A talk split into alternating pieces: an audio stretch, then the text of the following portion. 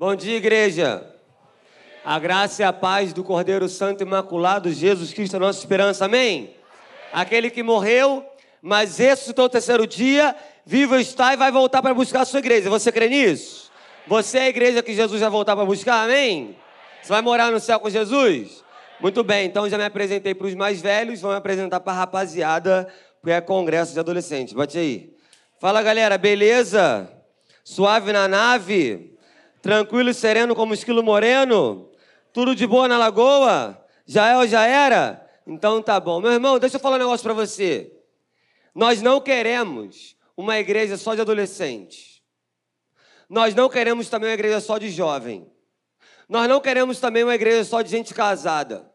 Nós não queremos também uma igreja só de pessoas da melhor idade. Nós queremos uma igreja multigeracional. A igreja do pai, do filho, do avô e do neto. Tem lugar na mesa para todas as idades na igreja de Cristo Jesus.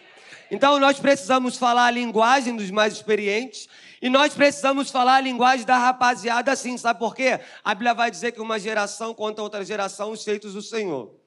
E eu quero te fazer uma pergunta para a igreja. Você prefere que essa galera fique dançando aqui ou no baile funk? Você prefere que essa galera fique pulando aqui ou no inferninho da esquina? Você prefere que essa galera esteja fazendo teatro aqui ou no pagodinho enchendo a cara? Lugar de adolescente é dentro da igreja, amém? Você pode aplaudir o Senhor por causa disso? Aqui é o melhor lugar para eles estarem. Eu queria pedir para colocar o primeiro slide, slide aí. Por incrível que pareça, irmãos, eu casei. Quem quer casar? Levanta a mão. Se levanta com fé, querido. Se não levantar, não vai casar. Eu sou casado com essa mulher linda há oito anos, cinco meses e 14 dias. As horas, os minutos, os segundos eu fico devendo. Vou pedir para ela ficar de pé. Tamanha beleza dela. Senta para os irmãos não pecarem. Nós estamos acompanhados aqui também no Vinícius. Vou pedir para o Vinícius ficar de pé. Vinícius é o homem de Deus. Eu profetizo sobre a sua vida. Dá um abraço aqui, Vinícius. Você é bênção na, sua, na nossa vida, pode voltar para o seu lugar. Ele é um adolescente nosso lá.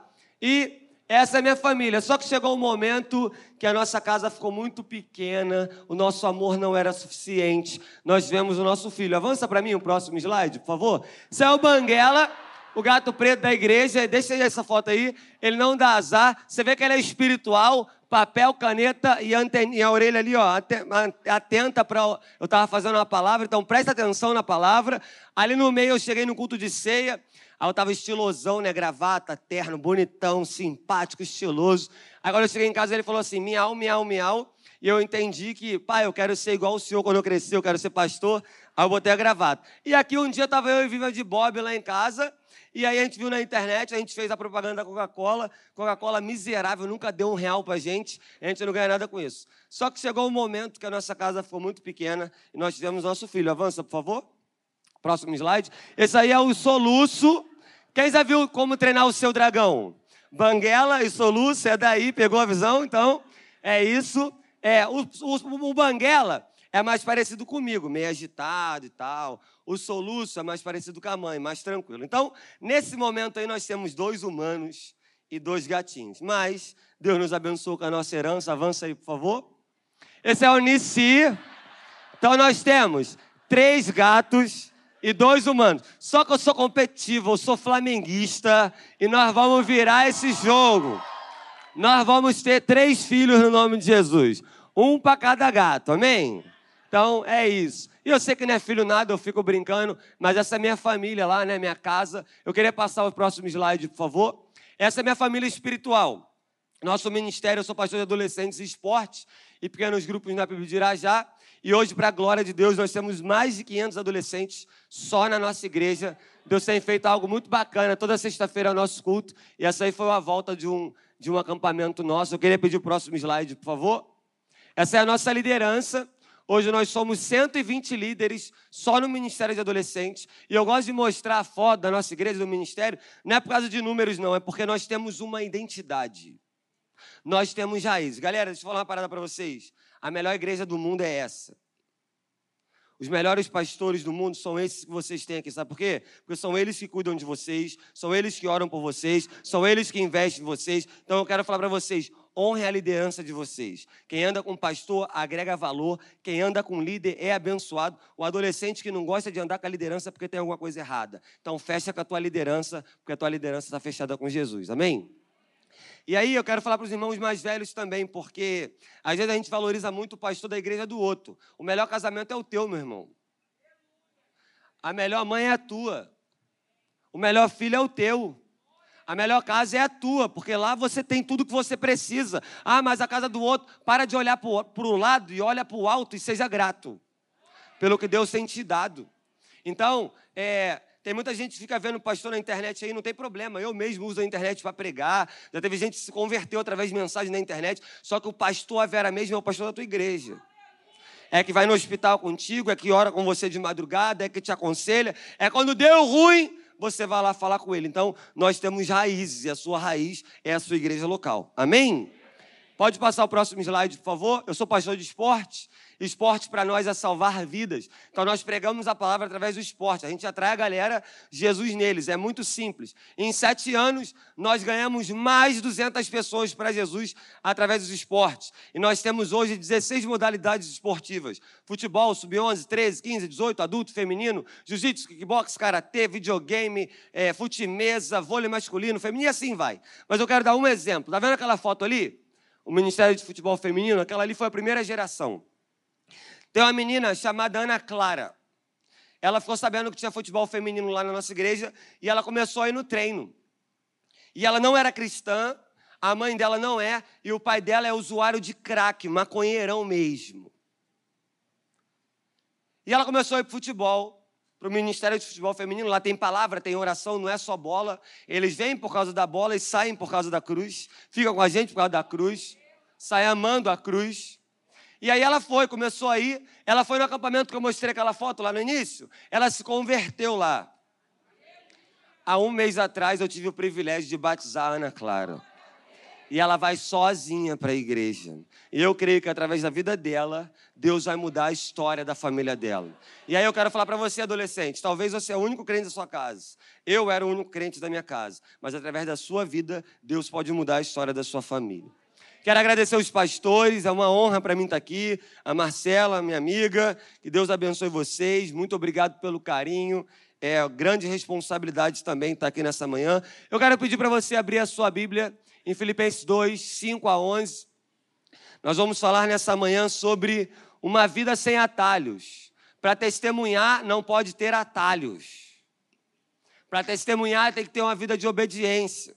E aí, meu parceiro vai botar aí o slide, show de bola. Eu sempre boto a palavra ali gratidão total, porque eu sou grato nas mínimas coisas, eu amo ser grato. A gratidão é a memória do coração. As pessoas gratas são mais felizes, as pessoas gratas é, valorizam mais as coisas. Só você sabe de onde você saiu, que Deus tem te dado. Então seja grato, tá todo mundo bonitinho, gente com óculos maneiro. A, a senhora ali tem até dois, um para a cabeça e um para o olho. Louvado seja o nome do Senhor. Essa aí tem que ser grata duplamente. Deus abençoe abençoe a senhora. Coisa linda, hein? Negócio é chique, hein? Então tá bom. Filipenses 2, 5 a 11. Você abriu aí? Eu vou ler na versão NVI, tá bom?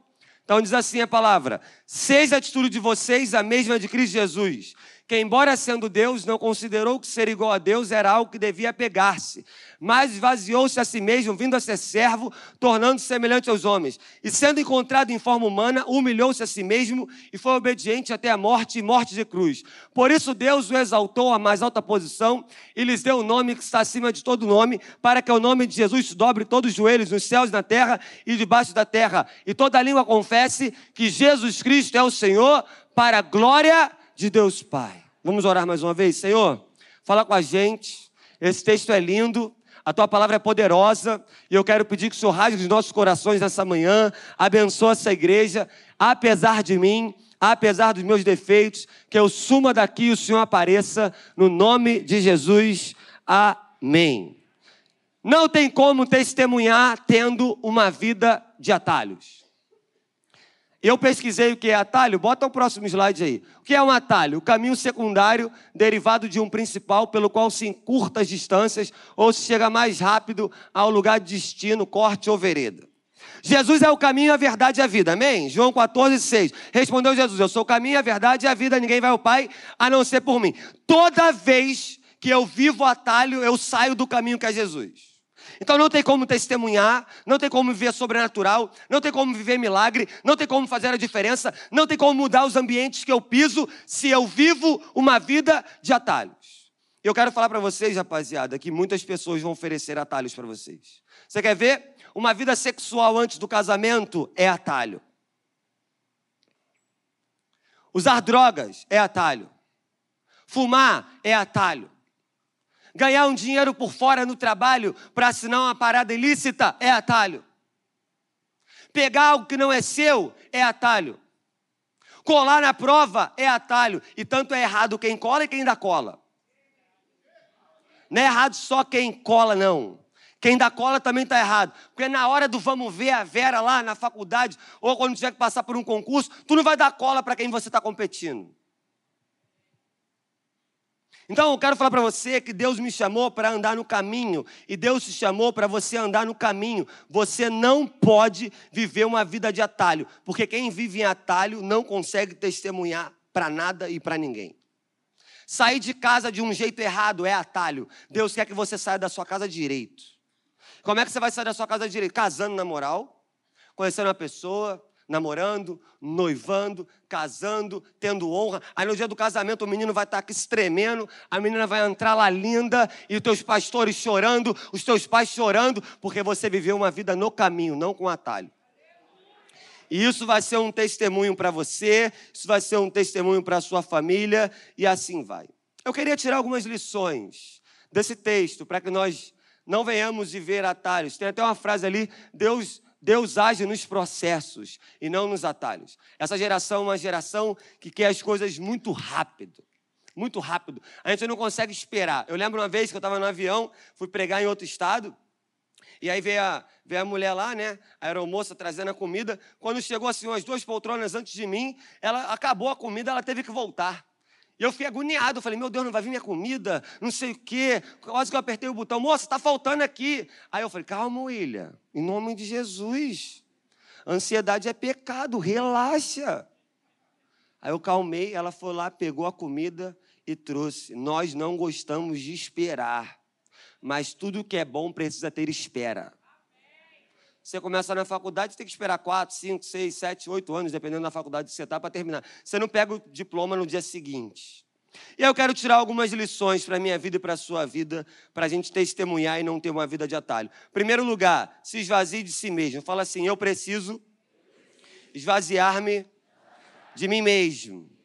Você precisa se esvaziar. Olha o que a Bíblia vai dizer aqui: que, embora sendo Deus, não considerou que ser igual a Deus era algo que devia pegar-se, mas esvaziou a si mesmo. Quer testemunhar? Abra mão de si mesmo. Abra mão do seu eu. Abra mão da sua carne. Nós queremos ter status. Jesus abriu mão de todos os status. Ele é o grande eu sou princípio e o fim, o mesmo ontem, hoje e eternamente, o leão da tribo de Judá, o cordeiro de Deus tira o pecado do mundo, ele é tudo em todos, ele é o primogênito dentre os mortos, ele é soberano, e ele abriu mão.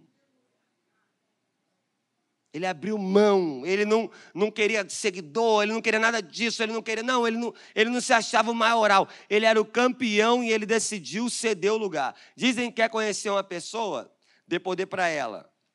Penso eu, quer conhecer uma pessoa, tira o poder dela. Tira a liderança de alguém para você ver.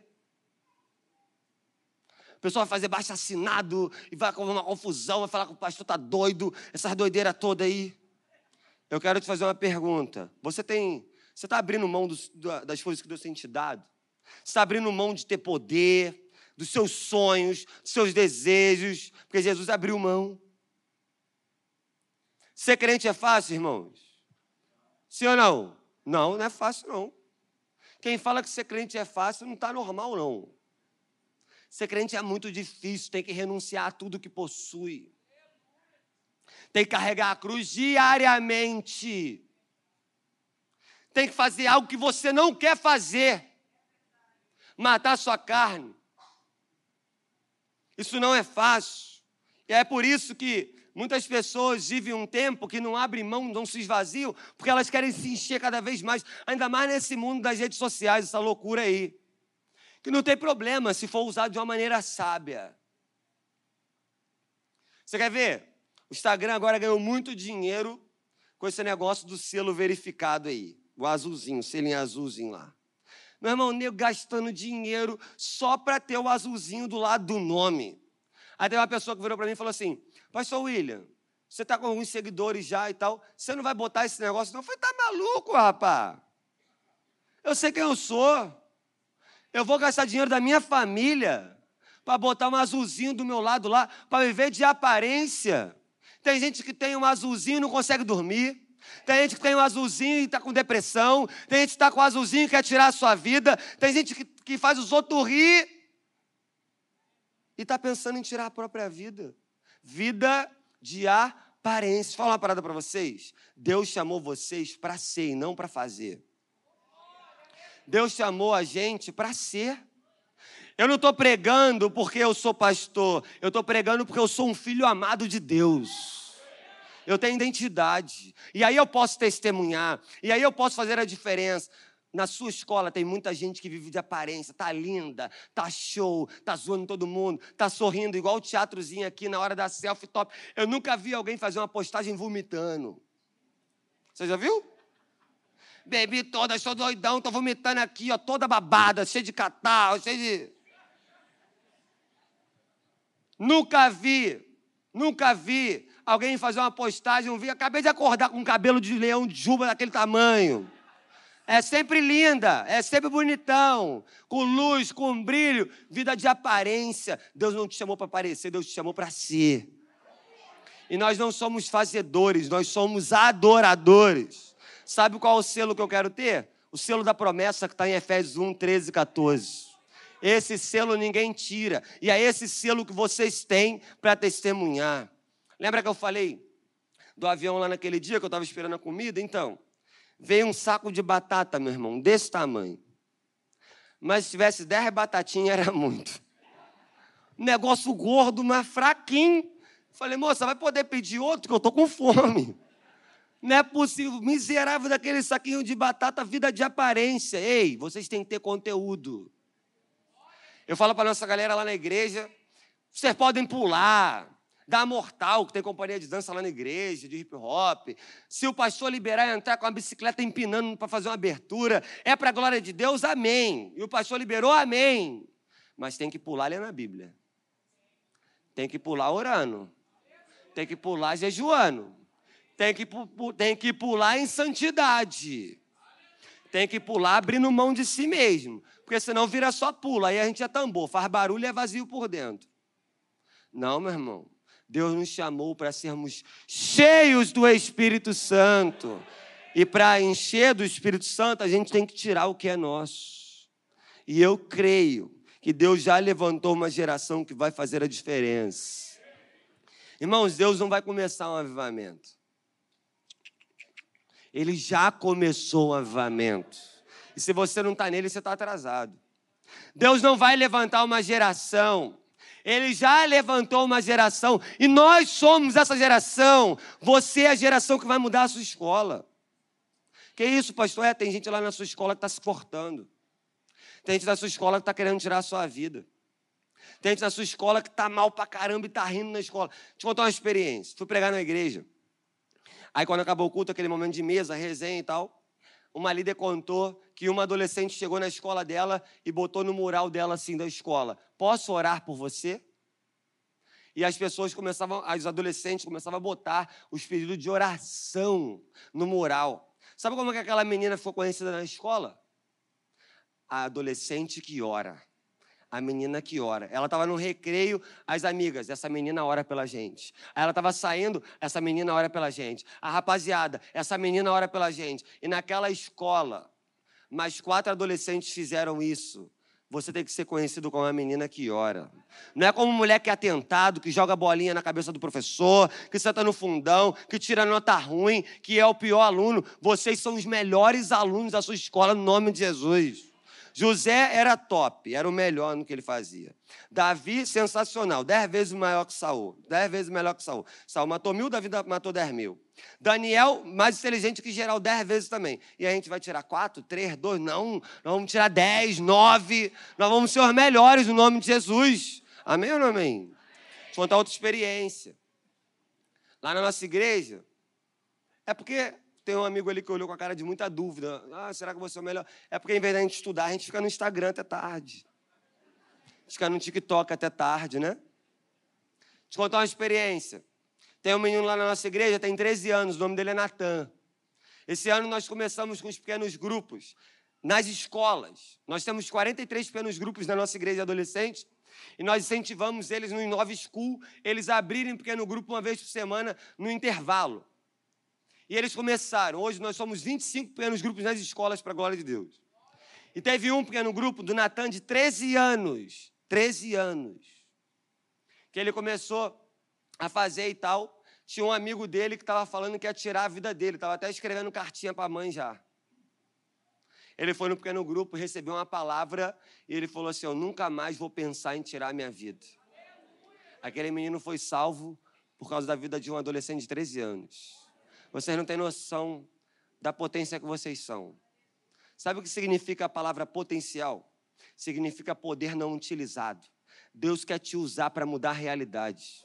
Eu creio que dessa galera aqui vão sair pastores, vão sair missionários, vão sair líderes. Eu fui uma adolescente que fui alcançado aos 16 anos, hoje eu sou pastor do ministério.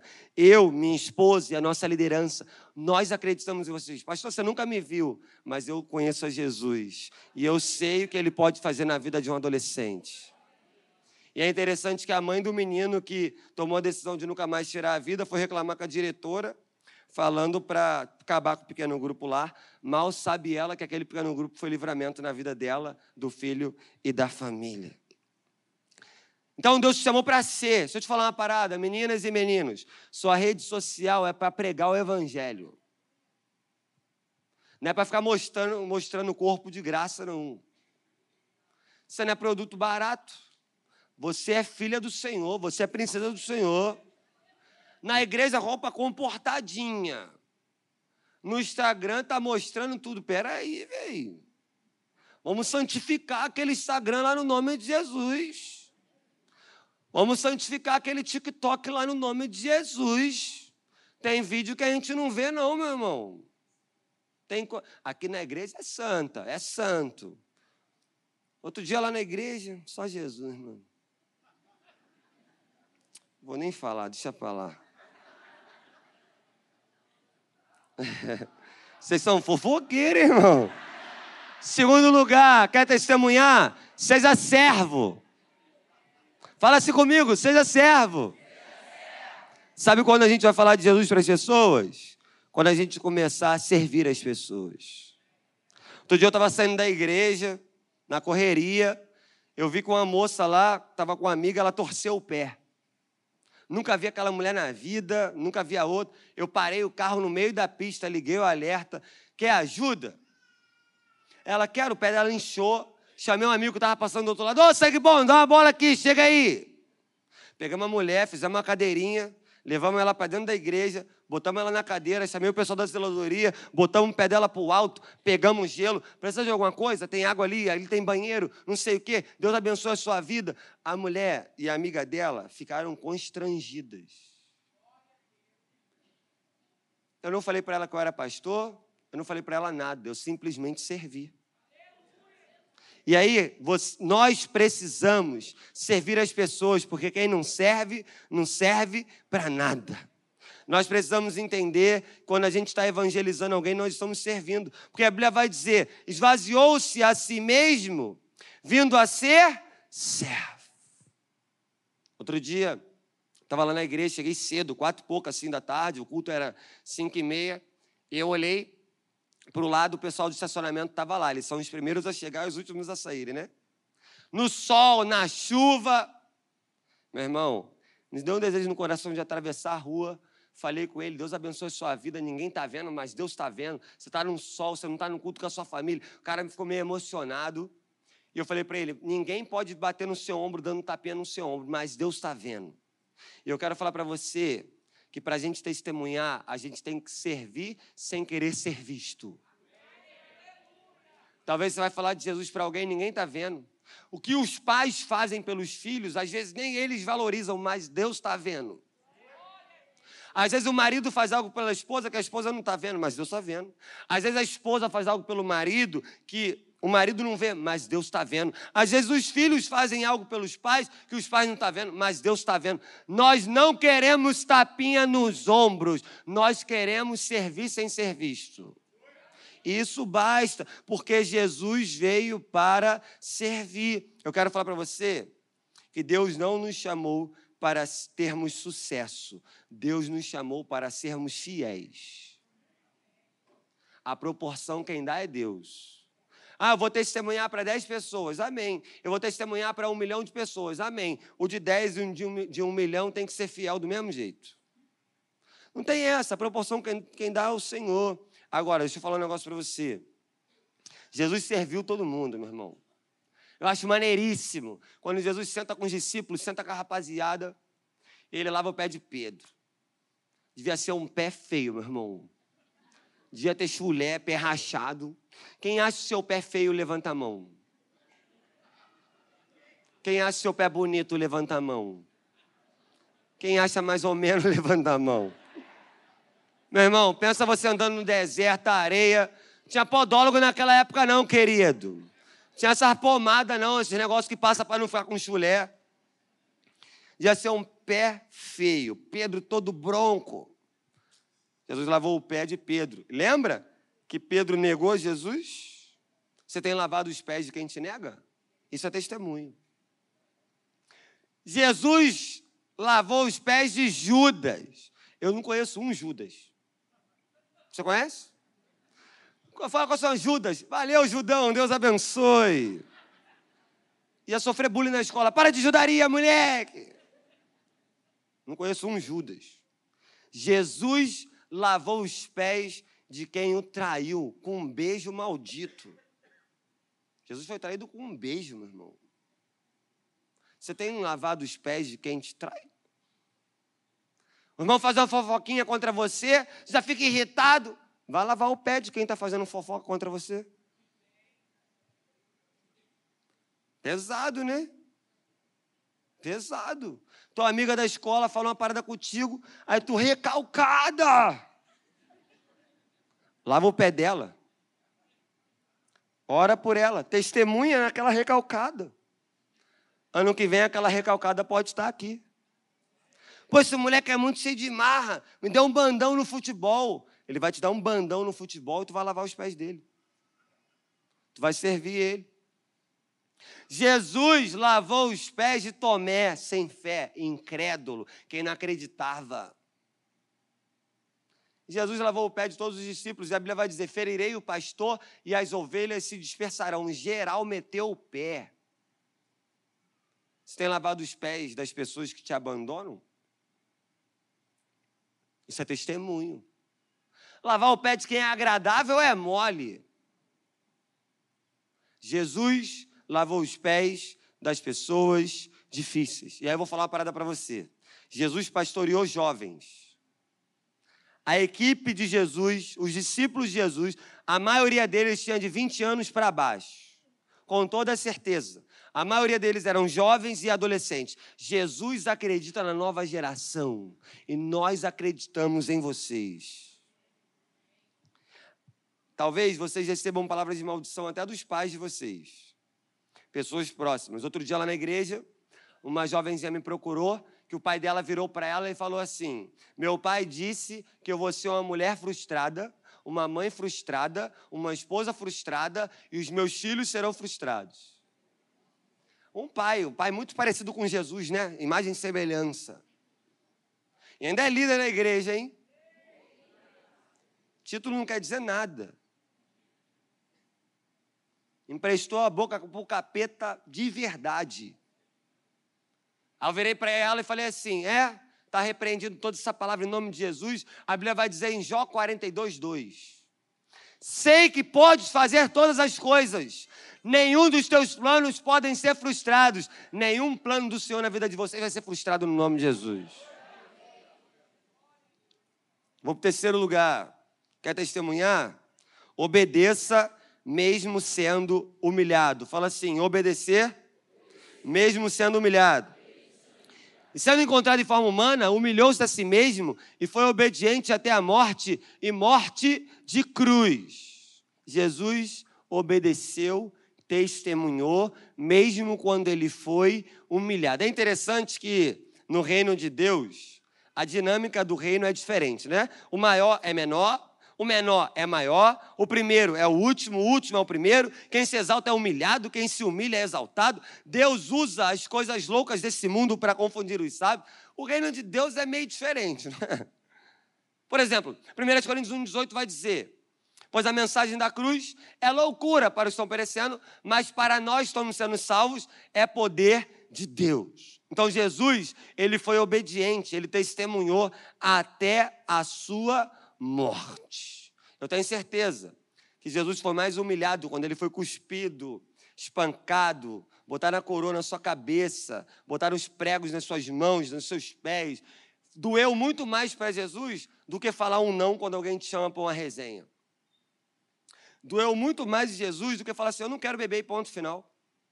Quando alguém fala, tu é maior otário, tu é maior comédia. Beleza, eu sou maior otário, eu sou maior comédia. É melhor ser otário com Jesus do que esperto com capeta. Vou repetir. É melhor ser otário com Jesus do que ser esperto com capeta. Por exemplo, quando eu era adolescente, quando eu me converti, um amigo meu, meu melhor amigo, botou maconha na minha mão. Quando ele botou na minha mão, tirei a mão e falei, irmão, eu não uso essas paradas.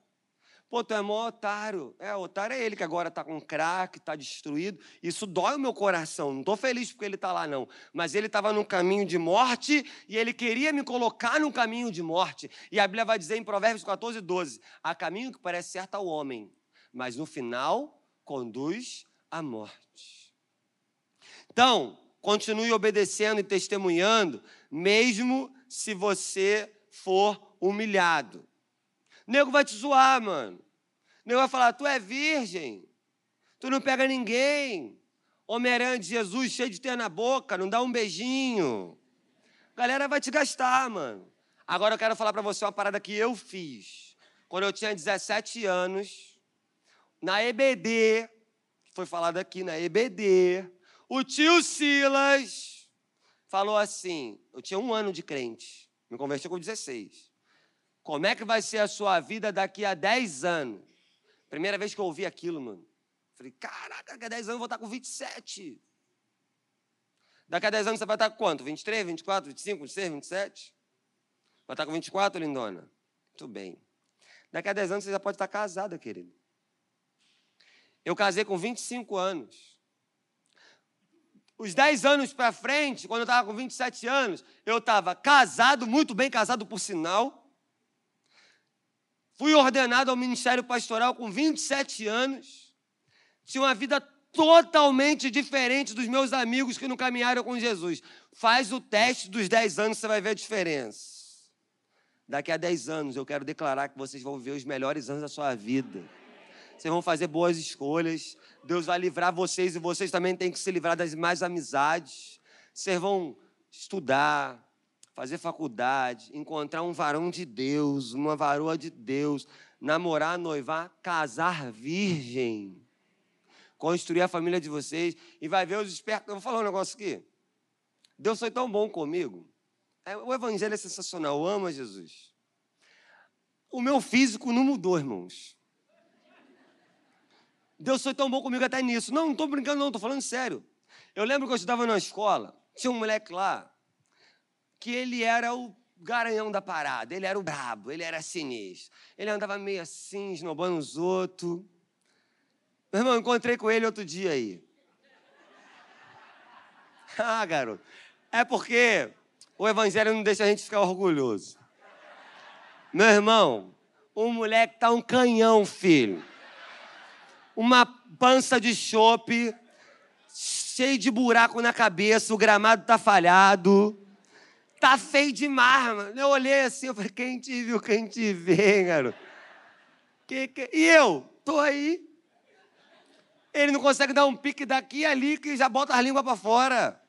Jogando bola feliz, normal. Eu falei, Senhor, muito obrigado. Eu não mudei nada, só melhorei. Aleluia.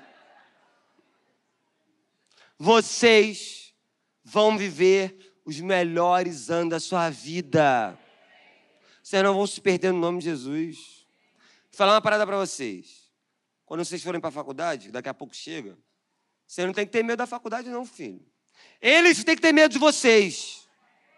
Porque a galera que se afasta é porque nunca foi firme. Você não vive numa bolha? Que história é essa? A galera que tem que ter medo da gente. Há um sobrenatural sobre a nossa vida. Quarto lugar, quer testemunhar? Entenda que a obediência antecede a honra. Fala assim comigo: a obediência antecede a honra. Vai dizer a Bíblia que Jesus foi obediente até a e morte de cruz. Interessante que o nome de Jesus nesse texto, a palavra nome, aparece três vezes. Três vezes. Nome, nome, nome.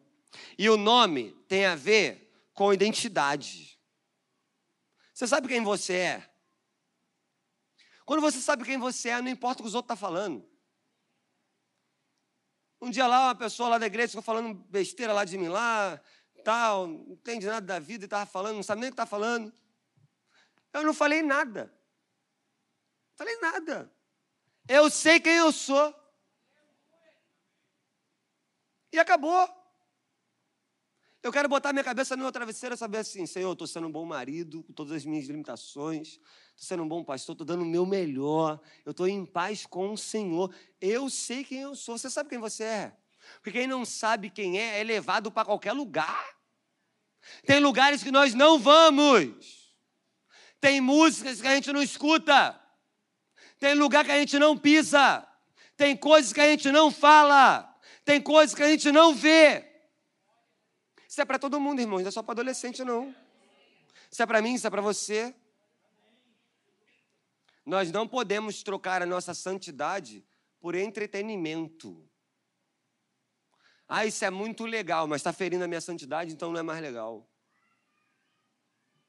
E aí, eu decidi viver a minha vida por esse nome que é Jesus. Não é o meu nome, não é o teu nome. É o nome que é sobre todo nome. Por exemplo, fui pregar numa igreja aí, num congresso, muito engraçado. Botaram meu nome errado lá na arte. Botaram assim, William Azevedo. Meu nome é William Menezes. Eu não liguei. Um montão de gente me mandou. Pastor, você não vai pedir para trocar, não? Eu trocar o quê? Eu perdi meu tempo com isso, meu irmão. Não é meu nome, é o nome de Jesus. Deixa eu falar um negócio para você. Tomara que minha mãe não esteja vendo um culto. A minha mãe escreve meu nome errado até hoje. A minha mãe, que me pariu, ela escreve meu nome errado. Se ela escreve errado, eu vou brigar com a mulher que nunca me viu na vida. Eu decidi que eu vivo por um nome. O nome de Jesus é poderoso, nome santo, nome mais lindo, nome precioso, é o nome de Jesus. A Bíblia vai dizer que ele é advogado, ele é autor da salvação, ele é autor e consumador, ele é bom pastor, ele é braço do Senhor, ele é cabeça da igreja, ele é consolador, ele é consolador de Israel, ele é cordeiro de Deus, tira o pecado do mundo, ele é eleito de Deus, ele é Manuel, ele é estrela da manhã, ele é o grande eu sou, ele é filho amado, ele é filho da justiça, ele é filho de Davi, ele é filho de Deus, ele é filho do Altíssimo, ele é guia, ele é guerreiro ele é herdeiro, ele é homem de dores, ele é a imagem de Deus, ele é nazareno, ele é juiz de Israel, ele é o justo, ele é o leão da tribo de Judá, ele é legislador, ele é libertador, ele é a luz do mundo, ele é mediador, ele é mensageiro da aliança, ele é Messias, ele é o pão da vida, ele é poderoso, ele é porta, ele é o primeiro e último, ele é príncipe da paz, ele é profeta, ele é raiz de Davi, ele é rei, rei das nações, rei dos judeus, rei dos reis, rei dos séculos, ele é renovo, ressurreição e vida, ele é rocha, ele é salvador, ele é santo, ele é servo, ele é semente da mulher, ele é senhor da glória, ele é senhor dos senhores, ele é só nascente, ele é sumo sacerdote, ele é supremo pastor, Ele é líder dos líderes, ele é a expressão exata do ser de Deus, ele é o poder de Deus, ele é a justiça de Deus, ele é juiz dos vivos do morto, dos mortos, ele é o alfa, o ômega, o autor da salvação, ele é poderoso em palavras, ele é maior que Jonas, ele é maior que Salomão, ele é maior que o templo, ele morreu, mas ressuscitou o terceiro dia, vivo está, e vai voltar para buscar a sua igreja. Foi o inferno declarar a sua vitória. Ele é aquele que tem a chave de todas as portas. O que ele abre, ninguém fecha. O que ele fecha, ninguém abre. Ele é filho de José, ele é carpinteiro, ele é tudo em todos. Ele é pedra viva. Ele é o ápice da graça de Deus, rico em amor, rico em misericórdia, sem pecado. Venceu o último inimigo que é a morte. Morrendo, matou a morte. Ele é Jesus, o maior de todos. Nós vivemos por um nome que é sobre todo nome, nos céus, na terra e debaixo da terra, e toda a língua confessará, e todo joelho se dobrará para a glória de Deus Pai. Ele é sensacional. E aí eu vou para o penúltimo lugar. Quer testemunhar? Viva o seu propósito. Vocês têm propósitos. Deus tem chamados para vocês. Quem aqui é adolescente ou irmão mais experiente, quem não sabe o seu chamado ainda, levanta a mão, não sabe o seu chamado. O que você vai fazer, se você vai trabalhar na mídia, se você vai. Quem não sabe, levanta a mão, pode levantar. Extremamente comum um adolescente não saber o seu chamado. E eu vou te dar um conselho. Começa a servir em tudo quanto é lugar na igreja. Eu estava na igreja de segunda a segunda, eu era igrejeiro, filho. Aí eu comecei a ver, pô, essa parada não é para mim, essa parada não é para mim. Aí Deus me chamou para o ministério pastoral. Aí eu comecei a entender o que Deus tinha para mim. Então, ah, eu gosto de tirar foto, então vai trabalhar na comunicação. Ah, eu gosto de, de cantar. Se cantar bem, vai para o ministério de louvor. Se cantar mal, não dá, né? Aí, aí então o ministério vai ser do canto, bem lá no canto, louvando lá, e tá de boa. Ah, eu gosto de encenar. Ser ou não ser, diz a questão. Beleza, vai pro teatro. Gosto de dançar. Pô, meu sonho era dançar igual vocês assim. Pô, vocês tiram onda dançando aí. Então, assim, se você gosta de dançar, amém, mano. Vai dançar. Vocês vão descobrir o seu chamado e o seu chamado vai alcançar muitas pessoas no nome de Jesus. Nós precisamos saber o nosso propósito. E aí, o nosso maior propósito é testemunhar mesmo. Tem uma, uma história do livro Uma Vida com Propósito. Quem já leu esse livro, Uma Vida com Propósito? Do Rick Warren. Tem uma história que ele conta que o pai dele estava quase morrendo e ele foi lá no hospital. É um livraço, pode ler que vale a pena. Eu estou lendo pela quarta vez. E aí ele conta que o pai dele estava lá, já estava já tava com Alzheimer, já não estava lembrando de mais nada. Só que ele lembrava da Bíblia e do nome de Jesus. Não lembrava do filho, não lembrava de ninguém. E aí o, o pastor Rick Warren foi visitar o pai e aí, quando ele chegou lá, o pai começou a falar assim: Rick, mais um para Jesus. Rick, mais um para Jesus. Rick, mais um para Jesus. Aí ele não entendeu nada. Rick, mais um para Jesus. Quando o pai dele acordou, aí o, pai, o, o filho, né, o pastor Rick, o que, que foi, pai? Que você estava falando mais um para Jesus? Aí o pai dele, sei lá o que eu estava falando, eu estava dormindo e tal. E Deus falou com o Rick Warren assim: Rick, o seu propósito de vida é ganhar mais um para Jesus. Sabe qual é o nosso propósito de vida? Testemunhar e ganhar mais um para Jesus. E depois, mais um para Jesus. Mais um para Jesus. E eu quero falar para você, adolescente: quem ganha adolescente é adolescente. É você que tem que trazer a galera da sua escola, da sua rua. Poderoso o ar-condicionado, hein? Sabe qual é o nosso propósito? É que toda língua confesse, todo joelho se dobre ao nome que é sobre todo nome. O meu propósito é me dobrar e em Deus ser instrumento para que o Espírito Santo dobre outros corações. E aí, vai ter culto hoje, não vai? Mano, manda mensagem para geral, velho. Por mais atentado da tua turma. Porque Deus pode pegar esse mais atentado da turma e transformar num pregador da palavra. E aí eu vou para o último lugar. Bota aí para mim o último lugar, por favor. Você quer testemunhar? Fala assim comigo. Eu preciso ser parecido com Jesus. Seja a atitude de vocês a mesma de Cristo Jesus. Eu deixei o versículo 5, o versículo, o versículo 5 de propósito por último. seja a atitude de vocês a mesma de Cristo Jesus. Em outras versões vai dizer: habite em vós o mesmo sentimento que habitava em Cristo Jesus. Tiago 1,22 vai dizer: sejam praticantes da palavra e não apenas ouvintes, enganando a si mesmo. O verbo ser nos dois textos. Deus quer que nós sejamos parecidos com Ele. Eu fui num treinamento que o pastor Ademar de Campos estava ministrando e ele contou uma experiência maneiríssima. Ele contou que ele estava ministrando lá e com certeza cantou a música Quão Grande é o Meu Deus, né? E aí, ele estava lá e tal. E quando acabou o culto, uma mãe veio com uma criancinha de dois anos para perto dele. E a mãe falou assim: Meu filho quer tirar uma foto com você. Não, tudo bem. Não, mas não é só a foto que ele quer tirar. Ele falou que ele quer tirar uma foto com Jesus. Aí ele falou assim: Como assim? Porque quando ele olha para você, ele fala que você é Jesus. Aí ele, nossa, que responsabilidade. As pessoas precisam olhar para nós e precisam ver Jesus em nós.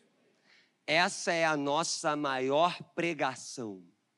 Prega o evangelho, se necessário, use palavras. É a vida, é a maior pregação.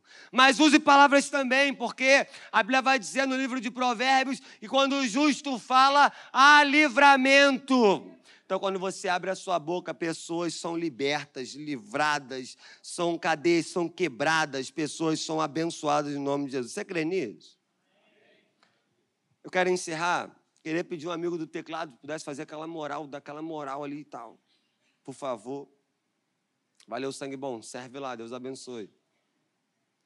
Eu quero encerrar contando muito rápido, dentro do tempo que eu tenho, o que Deus fez na minha vida. Eu sou um improvável. Quem é improvável, levanta a mão. Eu tinha tudo para dar errado. Por isso que eu invisto em pessoas improváveis. Porque Jesus pega quem tinha tudo para dar errado e faz dar certo, para mostrar o poder, a honra e a glória dele.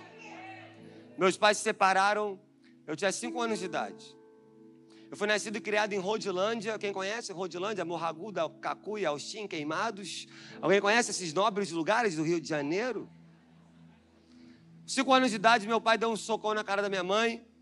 Minha mãe foi voar com a cabeça na parede, o UFC de graça lá em casa, ao vivo. E aí eu fiquei com muita raiva de Deus quando meus pais se separaram, porque eu amava a minha família. Eu falei, Deus, eu te odeio porque o Senhor tirou o que eu mais amava, que era minha família. Minha mãe foi, se mudou para morar em Vila da Penha. Eu continuei morando em Rodilândia com meu tio e com a minha tia. Meu tio era como um pai para mim, faleceu ano passado, ou retrasado, agora não lembro. Quando eu fiz nove para dez anos, a minha, mãe, a minha mãe me tirou da roça, que naquela época era roça. Então lá eu roubava fruta na casa dos outros. Quem já fez isso? Confessa pecado. Eu soltava pipa, cortava e limpava na, na, no short. Eu brincava de polícia ladrão, pique-pega, tudo, infância raiz, pique-esconde, gude, pipa, futebol na chuva. Essas molecadas hoje não faz nada disso. Chovia, tu ia fazer o quê? Jogar bola na rua. Minha mãe me tirou de lá, nós fomos morar em Vila da Penha. Minha família, parte de mãe, eu respeito todas as religiões. Minha avó é bruxa feiticeira até hoje, por enquanto o Senhor vai pegar ela. A casa dela é um terreiro de macumba. Minha mãe raspada e catolada no santo, minha tia, minha outra tia e meu tio. Minha família é toda espírita, par de mãe. Minha família, par de pai. Minha avó teve 13 filhos. 13, não. Filho para cá, filho para lá. Tinha televisão lá não, 13. E aí meu pai, vários tios e tias, família enorme. Nem eu conheço toda a minha família par de pai.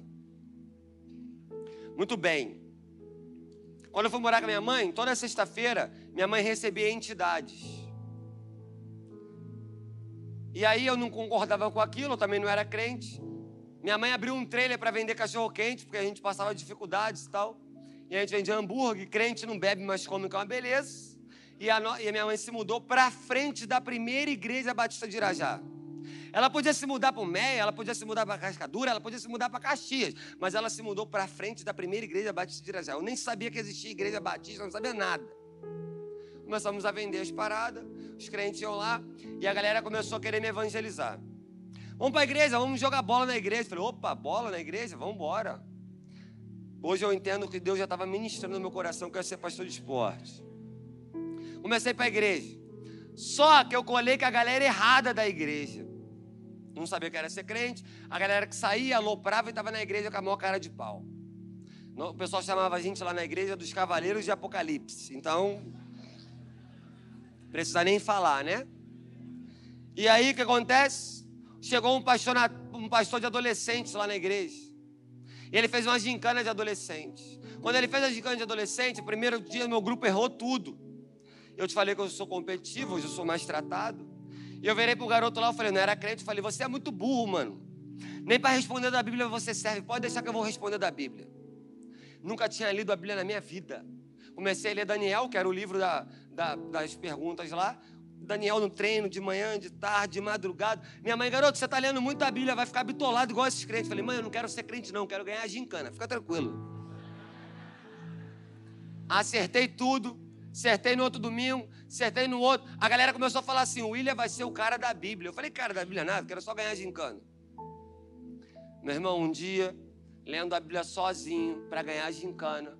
Duas e pouca da manhã, eu me deparei com Daniel capítulo 1, versículo 8, que vai dizer que Daniel decidiu não se contaminar com os manjares do rei. Eu olhei para minha mente, mente contaminada, olhei para meu coração, coração contaminado, amizade contaminada, tudo contaminado. Eu me ajoelhei e falei, Senhor, eu estou me convertendo agora. Cheguei no dia seguinte, falei, eis-me aqui, Senhor. Pastor, me converti em casa sozinho, lendo a Bíblia. Tinha uma irmã do lado. A irmã falou, Ih, pastor, esse moleque caiu uma praga. Isso aí não vai durar 30 dias. Não acredita nele, não. Pastor está chegando agora na igreja. Aí o pastor Anta, pode deixar que eu cuido dele. E cuidou mesmo. Foi meu pai na fé, caminhando ali comigo, ó, me ensinando da Bíblia, me botando para pregar, acreditando em mim, me dando um livro para ler. Caminhou ali comigo, ó, meu paizão mesmo. A mulher falou que eu não ia ficar 30 dias. É porque o Wi-Fi dela estava mais conectado no inferno do que no céu. Já são 17 anos para a glória de Deus. E vai ser até Jesus voltar. Uma tia minha se converteu, a outra tia se converteu, outro tio se converteu. Agora só falta minha mãe e minha irmã. Par de pai, meu pai está firme com Jesus. Um montão de tios meus se converteram, primos. A maioria da família de pai é convertido. O pessoal falava: esse moleque não vai dar certo, não vai dar certo, não vai dar certo, não vai dar certo. Maldição, maldição, maldição, maldição. Vem Jesus e quebra todas as maldições. Porque ninguém pode amaldiçoar quem Deus abençoa. Na nossa família, ninguém nunca casou direito. Todo mundo era juntado. Nosso casamento, eu e da minha esposa, parecia congresso, parecia assim, estava lotado, porque eu era seminarista da igreja, geral gostava de mim, da minha esposa na igreja. Uma tia nossa virou e falou assim: o casamento de vocês é o acontecimento da história da família. Depois do nosso casamento, algumas pessoas da nossa família casaram direito. E eu creio que a nossa descendência vai ser abençoada. Eu creio que daqui a 100 anos toda a minha família vai ser de Jesus. E eles vão falar assim: Isso começou com o pastor Willy Cavivian lá atrás. As pessoas falavam muita coisa. Isso, isso, isso, isso, isso, isso, isso.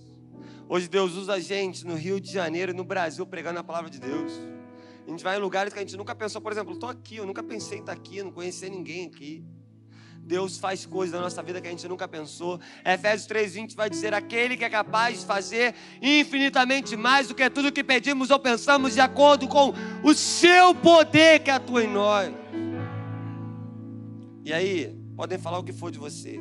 A Bíblia vai dizer em Filipenses 1,6: Aquele que começou a boa obra é fiel para terminar até o dia final. Quero pedir para a igreja abaixar sua cabeça, fechar os seus olhos. Eu quero orar com você. Eu quero orar com você que ainda não teve o seu encontro verdadeiro, pessoal, individual com Jesus. Eu não estou perguntando se você é da igreja, eu não estou perguntando se você está com a blusa do congresso, eu estou perguntando se você ainda não teve um encontro verdadeiro, pessoal, individual com Cristo Jesus. Se você tem dúvida, não tem certeza que o seu nome vai estar no livro da vida, que você vai encontrar com Jesus quando ele voltar. Eu quero falar com você. Você quer entregar sua vida para Jesus ou voltar para Jesus? Levante sua mão que quero orar por você em nome de Jesus. Pastor, eu quero tomar essa decisão. Deus te abençoe, Deus te abençoe, Deus te abençoe, Deus te abençoe. Levanta bem alto, ato de coragem. A gente já está caminhando para o final. Deus abençoe. Pastor, eu sou filho de crente, eu venho obrigado para a igreja, mas eu entendi essa palavra, eu estou entregando minha vida para Jesus agora. Deus abençoe, eu acredito em conversão de junior, de criança. Deus abençoe, querido. Deus abençoe vocês aqui na frente. Deus abençoe, maninho, em nome de Jesus. Deus abençoe a senhora. Deus abençoe, Deus abençoe. Alguém na galeria quer tomar essa decisão? Deus abençoe. Deus abençoe, Deus abençoe. O Senhor quer mudar a sua história. Eu quero pedir por causa do tempo, que eu quero obedecer o pastor. Você que tomou a decisão, sai do seu lugar e vem aqui na frente no nome de Jesus. Pode sair. Vem com coragem. Essa é a maior decisão da sua vida. Pode sair. Na galeria aqui, com certeza, alguém vai te abraçar aqui. Pode sair do seu lugar. Se você quer tomar essa decisão por Jesus, sai do seu lugar. Viver pelo nome que é sobre todo nome, que é Jesus. Deus quer mudar a sua história. Deus quer pegar um improvável e fazer ser alguém em Jesus. Porque sem Jesus nós não somos ninguém. Eu quero fazer mais um apelo dentro do tempo. Você que quer falar para Deus, Senhor, eu quero quebrar as maldições da minha vida. Você que pensa, eu sou amaldiçoado, eu sou amaldiçoado. Meu irmão, Jesus levou na cruz do Calvário todas as maldições. Ninguém pode amaldiçoar quem Deus abençoou. Você quer fazer essa oração, a gente vai orar por você. Sai do seu lugar e vem aqui no nome de Jesus. Pode sair. Pastor, eu recebi palavras de maldição do meu pai, da minha mãe, do meu tio, da minha tia. Você quer quebrar essas palavras? Sai do seu lugar em nome de Jesus. Pode sair. No nome de Jesus, pode sair, que nós vamos orar. Você é abençoado, meu irmão. Você é abençoada. Pode sair do seu lugar. Em nome de Jesus. Em nome de Jesus. O Evangelho é poderoso. Sei que pode fazer todas as coisas. Nenhum dos seus planos podem ser frustrados. Aleluia. Nome de Jesus. Pode vir.